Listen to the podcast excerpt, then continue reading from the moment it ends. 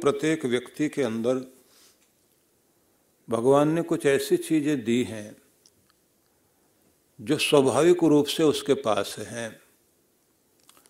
लेकिन समय का, संसार का प्रभाव आने के कारण वे दिव्य गुण व्यक्ति के छिपे रहते हैं। मतलब दिखाई देता है व्यक्ति का क्रोध, उसका लालच निर्दयता, कठोरता और तरह तरह की चंचलता, असंतोष दूसरों के प्रति बदला लेने की भावना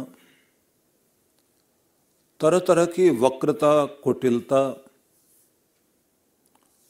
और अपने आप को ऐसा बनाकर व्यक्ति चल रहा होता है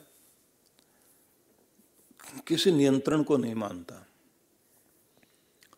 ये जो चीज़ें दिखाई दे रही होती हैं, ये व्यक्ति की वास्तविक चीज़ें नहीं है। मतलब ये हम वास्तव में इस तरह के नहीं हैं। हम कैसे हैं?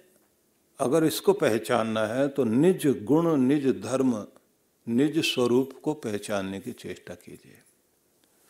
वह चीज़ होती है जो जिसमें आपको 24 घंटे रखा जाए और उस स्थिति में आप ओबे नहीं। जैसे आप उदास रहना, निराश रहना, ये आपका स्वभाव नहीं है।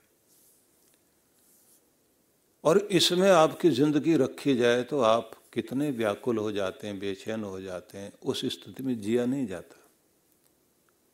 लेकिन आशा में, उत्साह में व्यक्ति को रखा जाए तो ये आपकी ज़िंदगी को बढ़ाती है। मुस्कान में रखा जाए तो आपके क्षणों का पता नहीं लगेगा आपको।